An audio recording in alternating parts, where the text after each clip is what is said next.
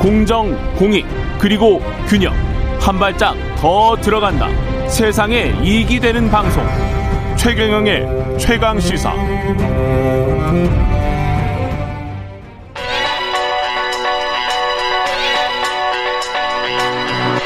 최강 시사. 김수민의 눈. 네, 김수민의 눈, 김수민 평론가 나와 계십니다. 안녕하십니까? 반갑습니다. 예. 굉장히 좀 피곤하신 얼굴이네요, 오늘. 네, 잠을 많이 못 잤습니다. 출장을 다녀와가지고. 예, 네. 딱 보니까 그래요. 예.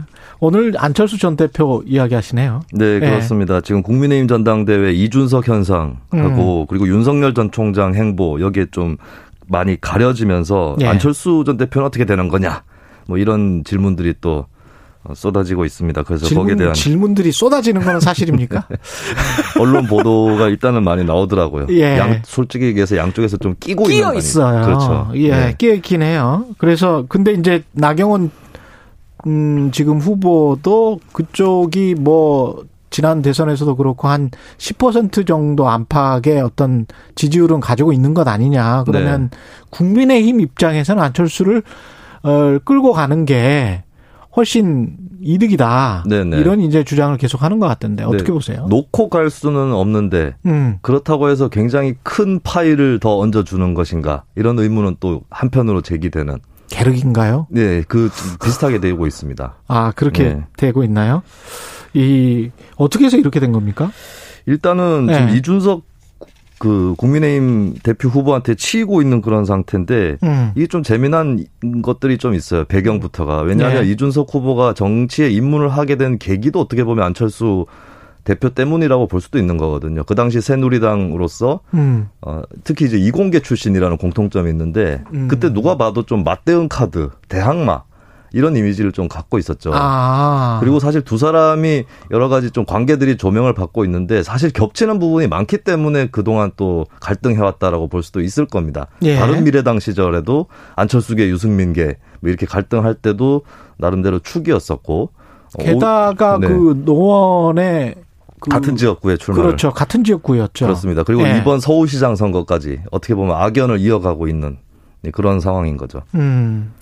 지난주 여론조사에서 이게 이준석 후보가 대통령 후보까지 지금 거명되면서 네. 안철수 대표보다 더 높은 지지율을 기록했습니까? 예, 그 한국갤럽 조사 같은 경우 유의미한 부분이 이준석 후보 입장에서 굉장히 고무적일 수 있는데 예. 대선 주자 이름을 쫙 불러주고 누굴 지지하십니까 이렇게 묻는 조사가 아니라 보통 그렇게 하죠. 예, 근데 한국갤럽 같은 경우는 그냥 단답형으로 부르세요. 본인이 생각하는 아, 사람을. 본인이 네. 생각하는. 근데 이준석 후보가 어 3%인가 그 정도 나왔거든요. 아, 그거는 의미가 있네. 이- 그것도 나이도 대선 출마 연령도 안 되는데 예. 그보다 안철수 후보가 좀 더 떨어졌다라고 하는 것이고 예. 현재로서 안철수 후보의 가장 큰 약점은 이제 고정 지지층이 많이 줄어들었다. 예. 그러니까 어떤 국면이라든지 구도에 따라서 지난 서울시장 선거 초반처럼 지지율이 확 올라갈 때도 있지만 고정 지지층이 많이 줄어들었고 이준석 후보하고 겹치는 부분이 분명히 있습니다. 음. 그 부분에서 일단 타격을 좀 받았다라고 볼 수 있겠죠. 이준석 돌풍 말고도 이제 안철수 대표 입장에서는 신경이 쓰이는 게 아무래도 윤석열 전 총장이 네. 국민의힘으로 입당하고 나면 또는 뭐 삼지대 네네. 아직도 살아있는지는 모르겠습니다만은 여하튼 간에 비교가 된단 말이죠.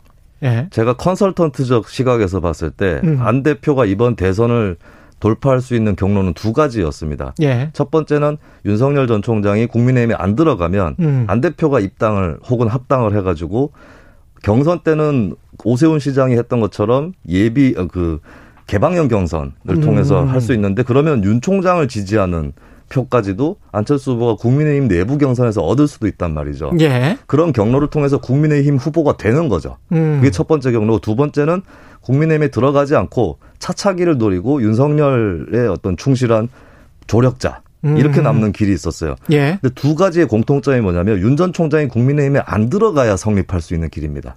그러네요. 근데 지금 예. 최근의 행보들이 윤 전 총장이 강력하게 들어갈 가능성을 시사를 하고 있기 때문에 뭐 계속 만나니까. 예, 그렇습니다. 그래서 현재로서는 안철수 대표가 윤석열 전 총장 행보에 크게 좌우되는 측면이 있다라고 음. 하는 것을 보여주고 있죠. 예. 어떻게 보면은 반전할 수 있을까? 이런 의심도 드는 상황인 것 같습니다. 전반적으로 네. 봤을 때는 문재인 정부 출범 이후에 좀 예. 여러 가지 불리한 상황들을 자초를 했던 게 아닌가 싶은데 음. 어떻게 보면 제3지대 정치의 정체성을 좀 명확하게 지켰다면 예. 국민의힘은 싫은데 민주당이 실망한 층 음. 이쪽의 이탈을 끌어내서 안철수 대표 지지층으로 삼을 수 있었을 것 같아요. 근데 그게 음. 아니라 범 국민의힘, 그러니까 범 야권의 한 정치인으로 인식이 되면서 예. 민주당 지지층의 이탈을 만들어내지 못했다 라고 하는 측면이 현재 좀 부족해진 미천을 갖고 있는 안철수 대표의 현주소를 낳은 게 아닌가. 과거에는. 그냥 안철수라는 독립 변수였는데 지금은 네. 원오브댐이 되는 것 같은 그런 생, 느낌이 드네요. 그렇습니다. 그리고 네. 본인이 공언했었던 그게 말 자체는 좀 우스꽝스러울 수 있는데 극중주의라는 말을 한번 예전에 하지 않았습니까? 그랬죠 극중주의. 실제로 포지션이 진짜 양당 사이에 정확하게 중간에 있는 거냐 그것 또한 아니었던 것이죠. 국민의힘 쪽으로 더 기울어져 있었기 때문에 음, 음. 민주당 지지층에서 이탈한 사람들이 마음을 주기에는 조금 더 멀리 있었다. 예. 이런 부분들이 현재 좀 안철수 대표의 부진을 야기한 게 아닌가 그렇게 보여집니다. 이것도 나중에 윤석열 전 총장이 본인의 입장을 확고하게 굳히고 국민의힘으로 입당하게 되면 그 맞닥뜨리게 될 현실일 수도 있겠습니다. 어떻게 보면 네. 지금 말씀하신 그런 부분들이 그리고 제3지대로서의 예. 동력이 많이 떨어졌기 때문에 음. 윤전 총장이 국민의힘에 들어가 버린다면 음. 그때도 제3지대로서의 어떤 깃발을 명확하게 들 수 있을까 이 부분이 음. 현재로서는 좀 비관적으로 남아 있기도 하죠. 근데 제3지대가 그때도 저는 제3지대가 정말 있는 건가? 뭐 이런 의심이 계속 드는데 네. 그런 세력이 우리나라에 있어요? 그런 유권자가?